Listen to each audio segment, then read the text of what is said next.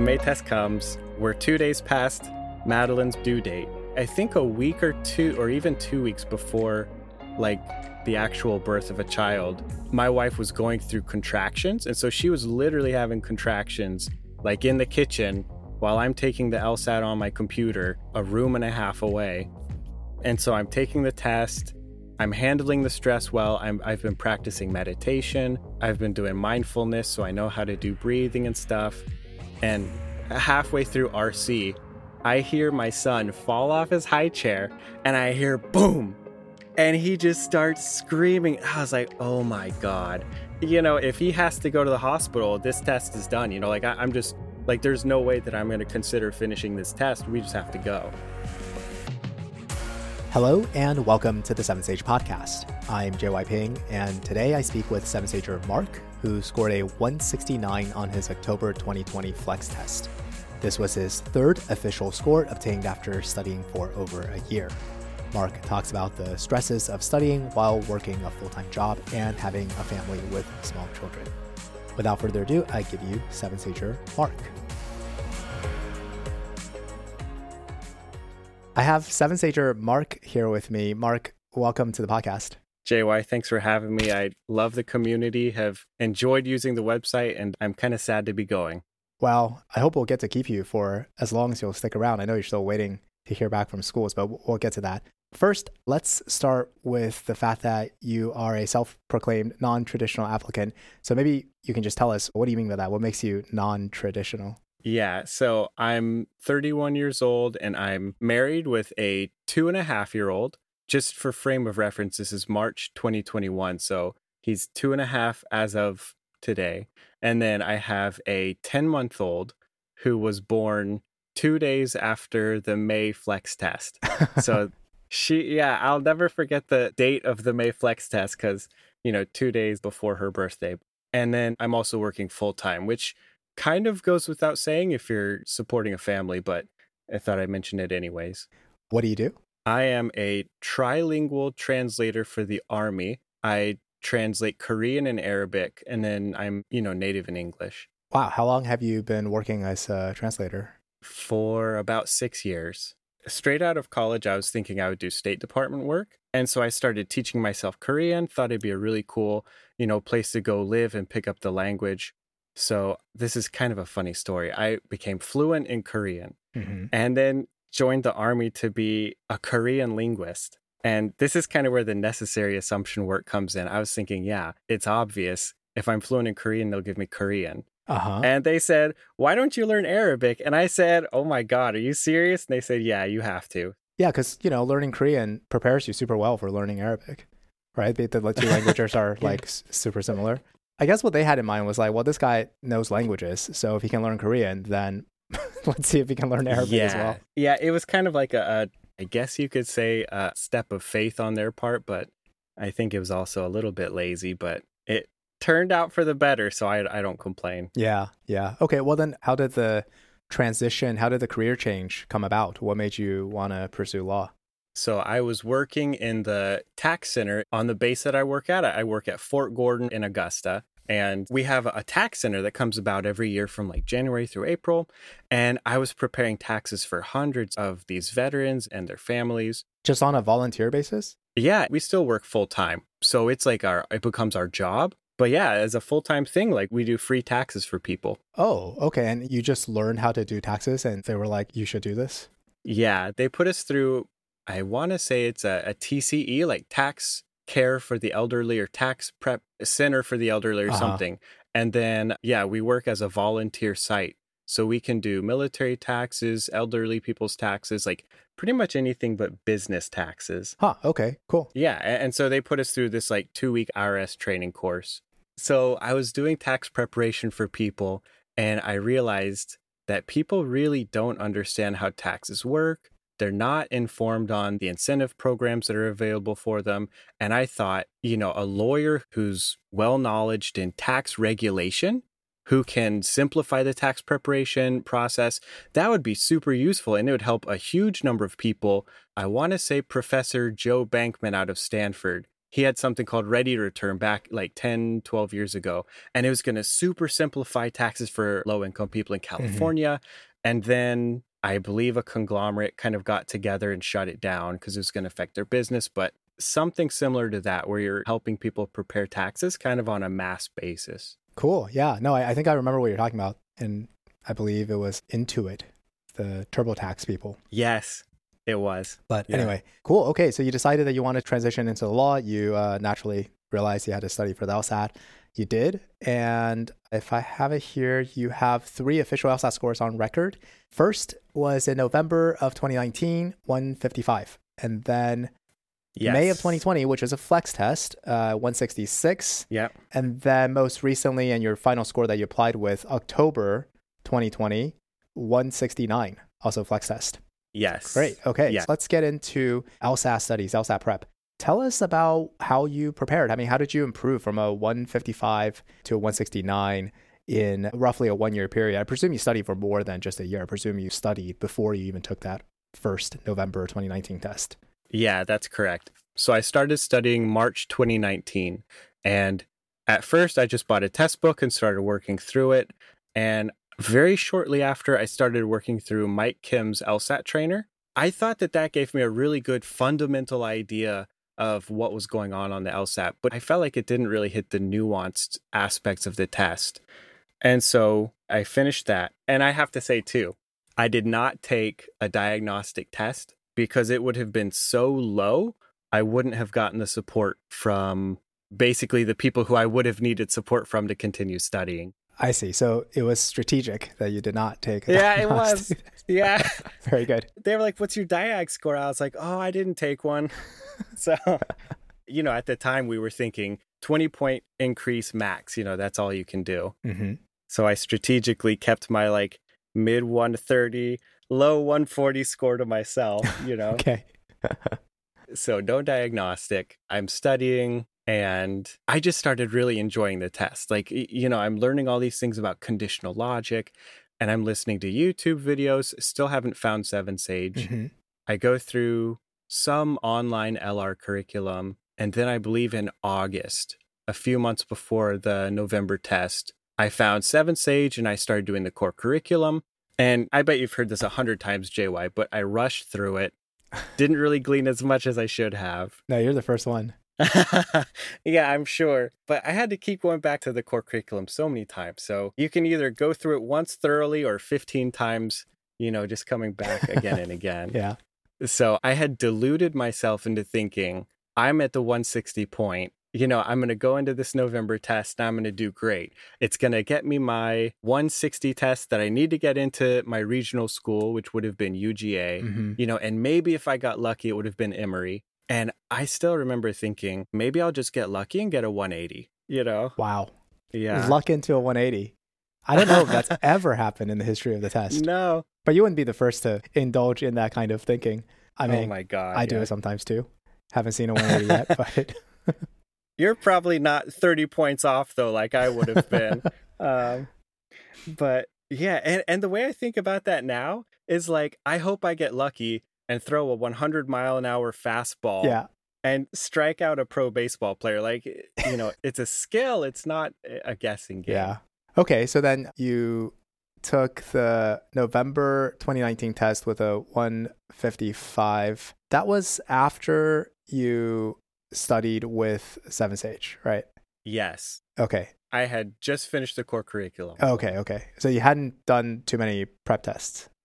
No, I want to say I had not even done like a full length timed prep test. And this kind of plays back into the family piece. I don't think that I had three and a half hours as a block at pretty much any point in time during my whole prep.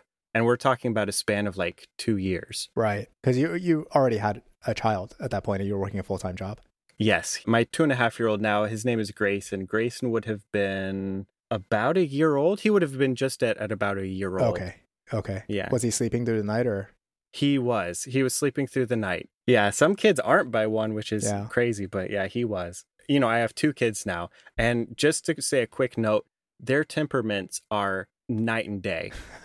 it's crazy. So he's been challenging and he's been a huge you know, point of learning for my wife and me. And it, it's been like a very hard learning curve, but we love him so much. And he's just had a very challenging temperament. But our daughter, Madeline, she's totally different. We call her the box baby. You know, like you could just put her in a box and she'll be happy with herself all day. And we don't do that, of course, but you know, of course.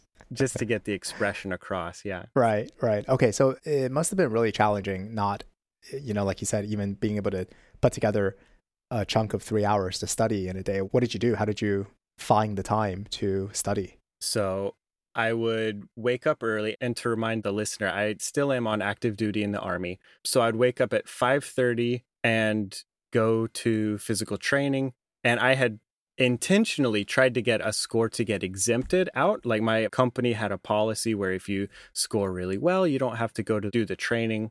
And so I did that to get exemption so I could study in the morning from about 7 to 9 so wake up at 5:30, 5:45, study at work from 7 to 9, uh-huh. work from 9 to lunch, and throughout the day like I always take 10-minute breaks pretty much on the hour. You know, I think it's just good focus practice. Yeah. But I would just like during those 10-minute breaks I just run down to the gym, do a quick set, come back, you know, upstairs or downstairs, and that way I could study through lunch and still get my workout in, eat at my desk you know, I don't know if these are great professional practices, but this is kind of the uh, creative time management that I had to do. Yeah, I mean, you, you do what you have to do. I, I always tell people who have to study while they work that it's much better to study first thing in the morning before you go to work than after your work because yeah you know i'm usually pretty tired in the evening after yeah. working all day. So if yeah. you know that law school is the serious thing, and so therefore LSAT is the serious thing, you should put your best hours into it.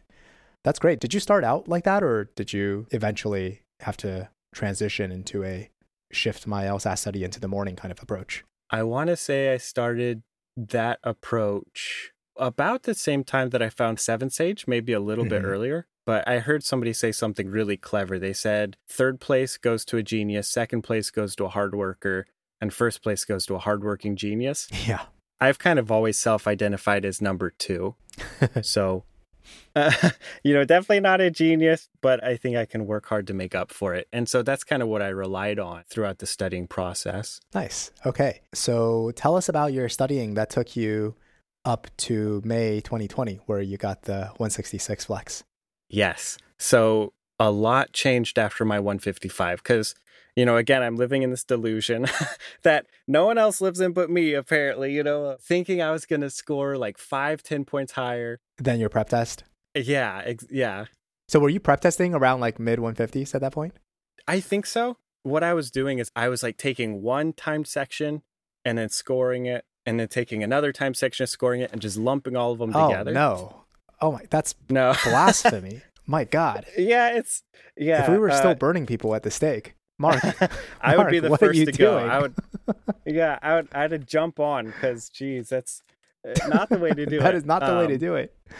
No, you know, it's like you take one and you're like, yeah, that was a good section. I'll come back next week and, you know, do another. Yeah, n- not the way to do it. And so this is the neatest thing though is I got the test back and you know that was a written test so you get your scores. It was a disclosed test and this was unbelievable. I had gone minus 10 in both LR sections. Okay. And so I was like, no, that's got to be wrong. Like it's a fluke.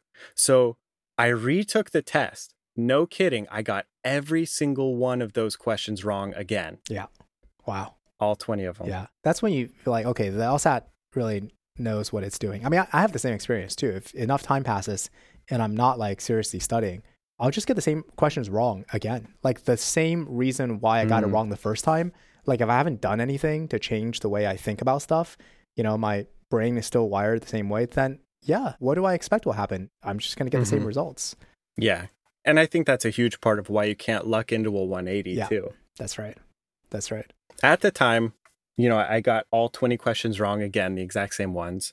I was so furious and so disappointed. And I was like, no way. And I knew immediately, I was like, you know what, something has to change because, you know, my approach hasn't gotten me the results that I was thinking of. And so I started working with a tutor. I started taking my prep more seriously and I started applying for accommodations too. And just to kind of inform the listener too. So I've been in the army for six years, almost seven years, and I have herniated discs, which is it, it means that your spinal discs are dislocated or kind of out of place in my upper and lower back. And so I have a lot of neck pain, lots of back pain. And so I really can't sit still and focus for very long without having to get up and stretch and walk around. And so this led me to applying for accommodations. Mm-hmm. And so LSAC was super helpful, very friendly. They gave me plus 50% time. So now instead of 35 minutes, we're talking about 53 minutes. Mm-hmm. And then they also gave me the ability to start and stop the test whenever I needed to get up and stretch my back and walk around so that the pain wouldn't detract from my focus on the test. And so I had a tutor, and the names of the tutors, I spoke with them. They said that they'd be happy if I specified who they were. So I'll try to put those names in the link below. Sure. Who are they? It was B Town Squee. And then I don't remember his email is Houston LSAT, but I don't remember his 7Sage handle. I'll have to get that. Okay, that's fine. Yeah, we'll, we'll just put it in the Yeah. show notes later. Yeah. Okay, Yeah. go on. So you worked with the tutor. So I, I was working with these two tutors. And so I was working with the first one. And what he did is he really helped me see kind of the patterns and the repeating archetypes of RC passages. You know how you, you'll see, like, yeah, you know what I'm talking about. Like, you'll have one where it's a science passage and they're saying, you know, here's a phenomenon. Here are three different people's interpretation of the phenomenon. I think number three is right, and here's why. So, identifying repeating archetypes. And the reason that having a tutor was so helpful for me is because they were able to see the patterns of mistakes that I wasn't catching myself. Mm-hmm. Yeah. A few of those big patterns were close reading. So I'd be reading like an LR passage and I would, you know, kind of be caught by the bait of having similar words at the beginning and the end. And I would say, oh, yeah, well, they're the same thing. When it's really a subtle distinction in wording that really changes the direction of the question. Yeah. Yeah. For sure. And so that referential phrasing was a huge one for me. Grammar, too, was actually really hard. You know, being a linguist, I thought that I'd have a head up, but not only did I not have a head up on grammar, there's an RC passage where it's talking about the San Francisco dialect. Did I talk with you about that one before, JY? Mm, I don't think so. Oh, okay. So it's the one about the San Francisco dialect. I had no idea what they were talking about when I did the time test. Absolutely no idea. Um, Yeah, I know. Sometimes having some expert knowledge in some area might be a bit misleading because the outside writers tend to pick passages that are esoteric enough yeah. so that no one is unfairly advantaged by having seen the passage already. Yeah. Right. So either it's like old enough or it's like from a niche enough academic journal Yeah. right? So if you have like outside knowledge, you should not be lulled into a sense of false security, right? I think the best way to Mhm. use outside knowledge is just that, you know, allows you to engage with the language a lot better, right? Yeah. Like whatever it is that they're talking about, you have at least some molds, pre-existing molds in your mind to fit that language onto versus someone who is completely new to it. Right. But yeah, definitely should not be lulled into a sense of overconfidence. Yeah. But anyway, okay, so you got some good tips on RC, LR. You started taking prep tests correctly, Yes. I hope. I think they were more correct than the other ones. okay, yeah. I still don't think that I had like the full block of time, but I was getting closer. I think Right, no, what, right. what I was doing is I would take two sections back to back timed because I want to say I had two hours like in a block, but Yeah. not three or four. Right, right. But at least it more closely approached the accommodated timing Yes. situation that you, that you had, right? So you Yes. could like break if you needed to. Yes. Yeah, I think really that's the key. It's to take prep tests as if they're real outside Mhm. administration. So whatever Mhm. constraints you're under there, right? Those are the constraints you should be working with. Okay, so all this led up to the May 2020 test. Yes, but there was a little bit more that happened in between. So I started really taking my prep seriously and I started developing a very rigorous blind review. And so what this looked like is, and I'm sharing the uh, blind review templates that I have for logic reasoning and for RC. What it looks like is having a specific strategy And this is something that I worked with my second tutor, B Town Squee. She really helped me develop a very specific strategy. And I want to say Sammy in her webinar too, she really had a very strict, rigorous strategy. Mm-hmm. Even down to like, what do I do on a 50 50? And mine never got that detailed, but I think that would have been really beneficial if it had. Right. So I'm developing like a more rigorous blind review. And at this point, I want to say my blind review was in the low 170s. My PT was like in the mid 160s. And Yeah. I swear to God, I do this again and again. I'm like, I'm PTing like at 165, which really means 170. And so I'd hype myself up again. And a few other things I was doing too. You know, my prep really took a fundamental change. I had implemented a timing strategy. oh, good. Yes. Josh and I think his name was Mike Ross on the Uh-huh. forums. Yeah. They did an excellent webinar and I took good notes. And so I'm sharing the explanation of a timing strategy too. But one of my students, about a year later, at the time I was tutoring, fast forward to 2020, one of my students implemented a timing strategy and he literally made his score jump from like a 140 to mid to high 150s. Just on that alone. Yeah, which is just mind blowing. Yeah. I mean, you can't just take whatever question the LSAT writers give you in order and just, you know, slog your way through. That's inefficient, right? You have to be very selective about which questions you want to answer. They're all worth a point, but they're not of all equal difficulty, meaning they don't all demand the same amount of time. Right. So you have to be very strategic in like how you spend your most valuable resource, which is the time that's allotted you. So just switching up timing strategy, like having one to begin with versus not having one makes all the difference. yeah. Yeah. And JY, this was something really, really interesting is I had a lot of time one day and I said, I'm going to, you know, write down how long it takes me to do these questions. And I graphed how long it takes me to do a question. And then if I get it right or wrong. yeah. And almost, I think it was like 85% of the questions that took me longer than three minutes, I got wrong. Yeah. It's crazy. It's crazy, right? Like the length of time you spend on a question is actually a pretty good indicator of the difficulty of the question. Therefore, it's a good indicator of the likelihood of whether you're going to get it right. And by that, I mean you're not going to get it right, exactly. right? Because yeah. it's a hard question. Like people tend not to get hard questions right. I'm guessing that was before the digital testing days. Nowadays, people don't really have to do that anymore. After the test, there's a timing report that we automatically generate for you, which is great. I mean, it's the same thing, right? If like if we look at aggregate statistics, it's the same. Like we can look at the length of time people spend on a question, and that's a good predictor of whether they got that question right or wrong, right? I mean, it happens. You spend 30 seconds on a question, you, you get it wrong. That happens, right? We call those overconfidence errors. But the trend is not like that. The trend is that the less time you spend, the more likely you're going to get it right. The more time you spend, the more likely you're going to get it wrong. And that's where you need to have timing strategies in place, right? Like you can't be spending all this time just to get a question wrong. You need to know when to let go, right? When to save the rest of the time, spread it out on other questions to improve your odds.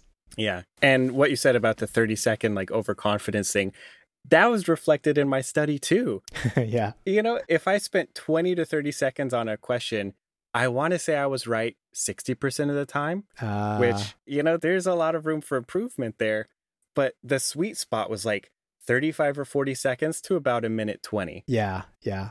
Definitely there's a sweet spot for everybody. Great. That's uh, yeah, sounds like you've actually changed a lot in terms of how you studied. So it's not Yes. surprising that your score did go up in May. I believe I was studying about four hours a day plus full time work. So it was rigorous, but I made a lot of improvements. But here's something too is I remember around Christmas, when I would get a question wrong, it felt like the LSAT was like punching me, you know, like metaphorically, like it felt like a blow to the stomach. Okay. Yeah. And what I think that was a really good indicator of was that I just needed to take a break. You know, I, I think everybody burns out. Okay, so you took a break around Christmas. Mm-hmm. And I really needed it. Like it was a hard year. Again, we had a one year old. My wife was pregnant. I was testing. I had had a mentally draining year studying. I really just needed to take a step back. Yeah. And so I did. Come January, I just kind of started afresh. I changed tutors. You know, I started working with B Town Squee, who was an awesome tutor. She's at the University of Michigan right now, you know, kicking ass, doing a great job. Very happy for her. And, you know, just changing things up made a huge difference. yeah. Yeah. Nice. Okay, so lead up to May, you're working with B Town and you're just prepping, getting back into it, recover from burnout.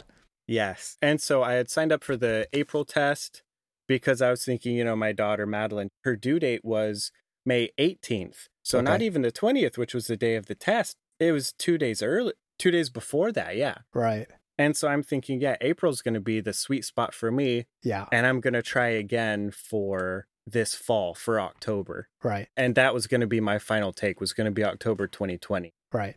Things don't always go according to plan. uh-huh.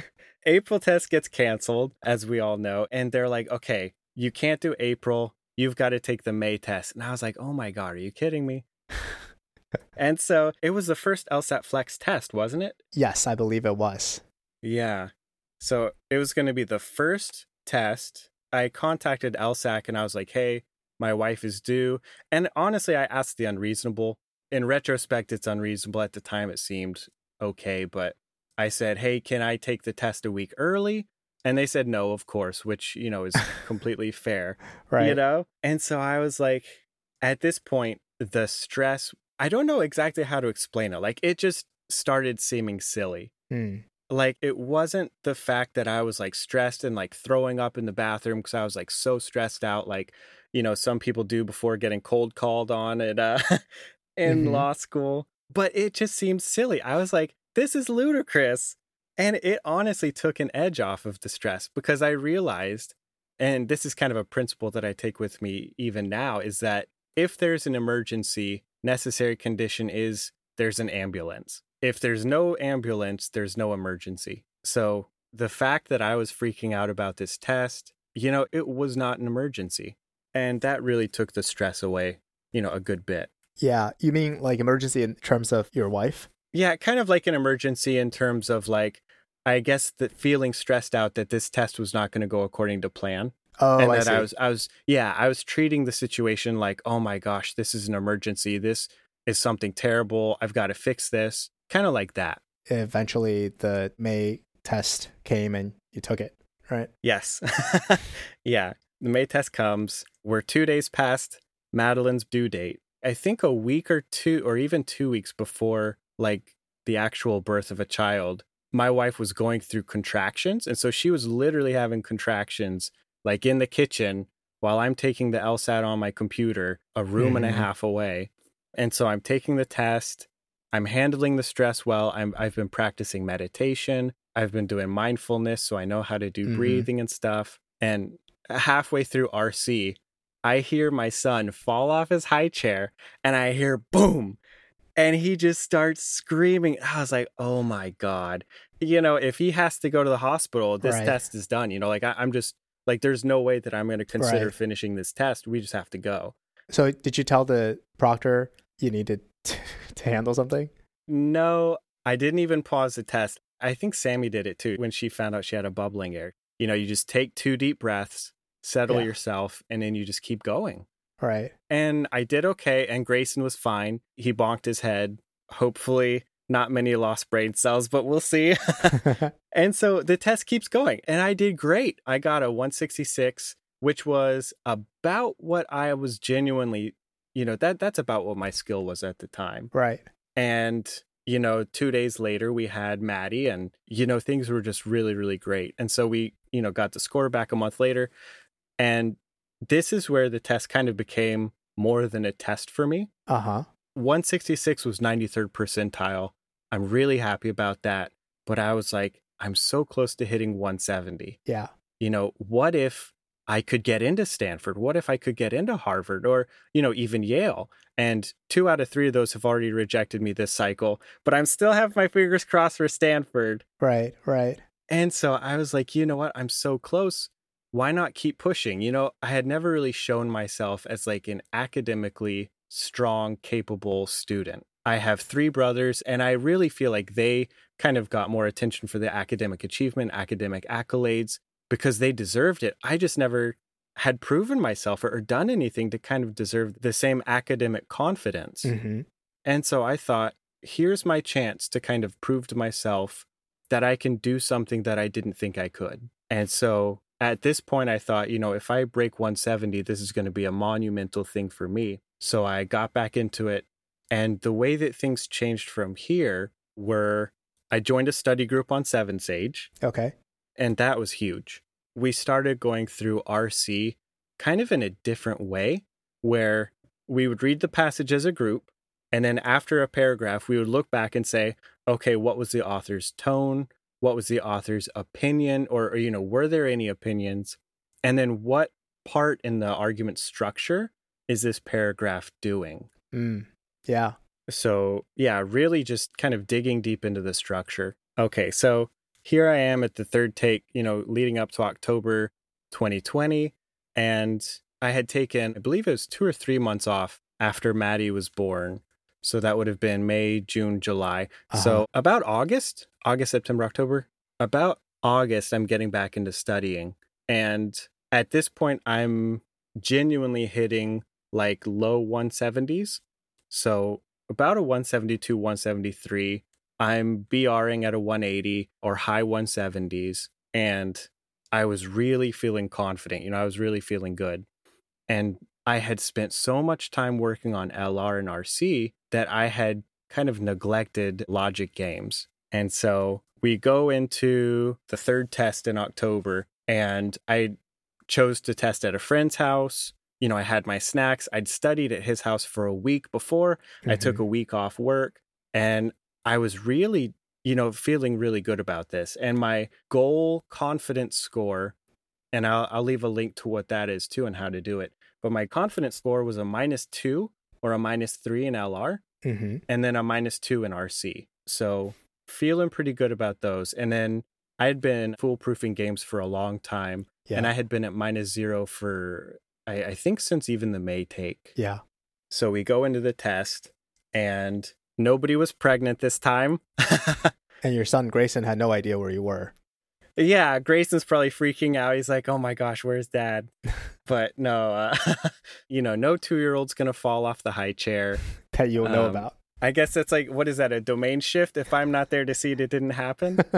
but yeah, and, and so like I'm taking this test, and you know, to remind the listener, I have accommodation, so this is not an hour and a half test. This is a three-hour test. Right.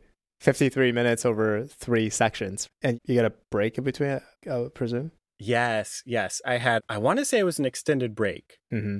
So 30 minute break, which I don't actually know if that's great. I probably would have preferred a 15 minute break, but Mm-hmm. you know, 30 minutes, you just kind of get out of your flow. Mm-hmm. You know, I had done so much preparation and stuff, and I had neglected basic fundamentals of logic games, which what I mean here is is in conditional logic, you know, you'll have if A then B. I had forgotten how to contrapose if A then B, then C then D. Mm-hmm. And so I'm doing great through the games. And I hit a game. It was supposed to be game four. That was like the curve breaker, super hard game in the uh, October test. Okay. And so I hit game three and I was like, what the hell is going on? I didn't really know how to do it. Uh-huh. and so I skipped it, which I think is the right thing to do. yeah. And I got to game four and I was like, man, this is easy.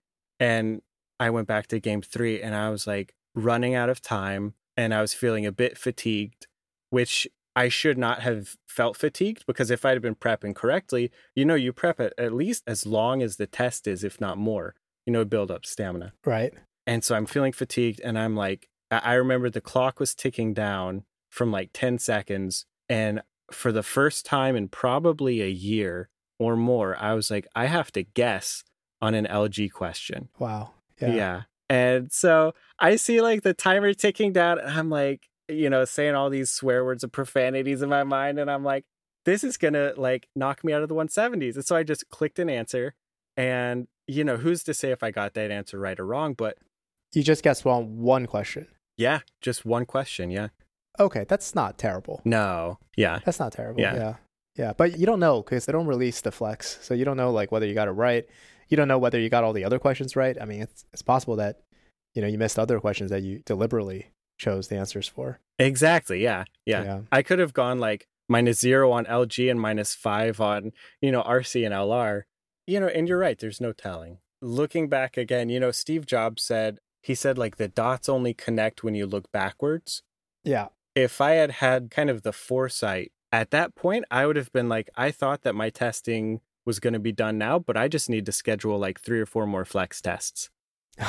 uh, because, right. you know, if you get lucky, you know, you might score a 172. If you get unlucky, like I think that I was, you know, with no real proof, you get knocked out of a 171 down to a 169, which in this cycle in particular, I think is a pretty significant thing. Right. Okay. So that was the test, October 2020 test was when you got your 169 in. Yes. And that's your high score that you applied with. Yes. Is it just because you didn't schedule? I mean, I feel like you probably could have scheduled other tests if you really wanted to. Yes. Some part of you just like, I'm, I'm, I'm good. I'm good. I'm good. Yeah, there was a few different things, and that's a really good point to bring up. There were a few things going on why I didn't keep scheduling tests. The most important one was family. The test had taken a lot of time yeah. and a lot of attention away from the family. You know, I admit, like at that time, I really had my priorities wrong. You know, family was not coming first at that point like it should have, you know, to be honest. Like mm-hmm. the way that my wife and I work, our dynamic, that, you know, family needs to be the top priority. And it, it wasn't. And so I really just had to take a step back and say, this is what it is, and I'm not going to be able to schedule anymore. And I think right now I may be signed up for the May test this year. Oh. To be honest. Okay. I may have I may have signed up and I just don't remember. okay. But you have no plans of taking it or you'll see? I'll see. Yeah. I'm taking Sammy's advice of like not telling anyone to the next level. Like not even I remember. So Yeah, eh, next level. Sammy, I yeah. took your advice and I'm doing more with it. You know, 169 is a great score. You didn't break 170 like you wanted to, but still like 169 percentile wise is what 97th percentile? 96th yeah. 96 okay. So that's a great score. And you applied with that score to a bunch of schools? Yes. In october i sent in i think it was 20 applications. And i think almost every school gives a fee waiver for military. Okay. And so i really wanted to apply widely. And yeah. i heard back from uga the first and they offered a pretty good merit scholarship yeah, that would have been like my local go to. And then I was accepted at Emory and Notre Dame with nice. significant scholarships. And then I've been waitlisted. So from January, I started getting the waitlists. Okay. So I've been waitlisted at UCLA, Penn, Northwestern, Georgetown, and Michigan, which are awesome schools. I don't want to sound like I'm whining about a 169. It's a true dream to be able to achieve something that I never thought I could have. It's been a real dream to be able to say, like, confidently, yeah, I think I can do well academically. And so I have yet to hear from five more schools, but I was rejected at Yale, Harvard. You know, I was really shocked that Yale didn't take me for some reason, you know. Uh, they take everybody. Yeah. You know, me without my Nobel Peace Prize, you know, they, they said no. So Yale, Harvard, Chicago, Berkeley, and uh-huh. then one more. I, I can't remember. Who cares? Yeah, who cares? yeah, they said no, so why does it matter? Yeah. It sounds like you applied to all the T14s and then some. Yes, all the T14s, UCLA, okay. and Notre okay. Dame and Emory. Great. Yeah. I mean, look, Emory with a significant scholarship is amazing. Yeah, I'm I'm very happy about that. UGA, Notre Dame, both are really good schools too. But you know, if you're waiting to hear back from some other schools, right? Aside from the waitlist schools, are you waiting to hear back from some other schools? Yes. I'm waiting to hear back from NYU, Columbia, UVA, and then the other two that didn't reject me. Don't remember who they are. Okay. Yeah. I mean, the, the cycle's not over yet. Yeah, I, I, think that the waitlist is going to be more used this year in contrast to others, you know, if predictions are accurate. Right. Yeah. Right do you have an idea of what it is that you want to do after law school? Yes. You know, yes, question mark. um, you know, the plan is to go into tax, which, JY, you might be able to speak to this, but I've heard that if you go to a T14, you don't really have to do a tax LLM. I would guess that's true because I know just from anecdotally that people that I knew in law school or people that I knew from, you know, when I summered at the firm they were able to get into tax departments, right? And they just had JDs at law yeah. firms. Right? Tax is supposed to be considered more intellectual corporate law that you can practice at a law firm. That sounds good. I like that. yeah, because it's really complicated. One of the associate that recruited me to the first firm that I summered at, my 1L summer, she was a tax associate and listening to her explain her work was what convinced me that I actually don't want to do tax. Oh, really? so it was it was hard. it was really yeah. hard. Man. Yeah. I've, uh, you know, obviously never been a tax lawyer, so I, I guess I'll Yeah. email you in a few years and tell you how it is. But I mean, you know, you're talking about like very complex tax for Yeah. very complex organizations. I remember taking a tax law class in law school. It was really interesting. do you know if it had a lot of math involved in it? Yeah, there's some. You know, you don't need to know calculus, right? But like you need to know arithmetic and also probably the hardest math is some algebra. Yeah, I'll have to involve my wife in my uh, tax law practice because she's good at math and I'm not that bad at reading and writing. Yeah. So we'll Yeah. see. well, let's end the conversation on a note about what you've been up to since applications are in. Are you just hanging out, spending good time with the family, waiting to hear back? Are you still involved with LSAT at all? So I've been tutoring a little bit for free just to friends who are interested in it. I think that the resources and strategies that I've been able to gather could be very helpful for people, you know, in their own LSAT journey. And yeah, I've been watching a lot of TV with my kids. you know, it's nice to be able to have that time just to spend with them. And I really treasure it because, you know, once I go to law school and afterwards, you know, it, it might not be a luxury that I have as often anymore. That's true. Yeah, law school is going to be busy. You know, if you go into corporate law, it's going to be even busier. Yes. Yeah. Mark, thanks so much for taking the time to share your experience with us. Yeah, JY, thank you so much. And, you know, I wish everybody the best of luck on Seven Sage. And it really is the best resource available, period. Well, thank you for saying so. Well, make sure to include the resources that you've gathered in the show notes below. People can find it there. Awesome. All right, well, take care, Mark. Yeah, thank you, JY. Hi, everyone. It's JY again. Thanks for listening. I hope Mark's story about studying for the test gave you some ideas to implement in your own studies. If you are prepping for the test, applying to law school, studying for your law school exams, or studying for the bar, come visit us at 7sage.com. We can help. That's it for this episode. Take care of yourself and see you next time.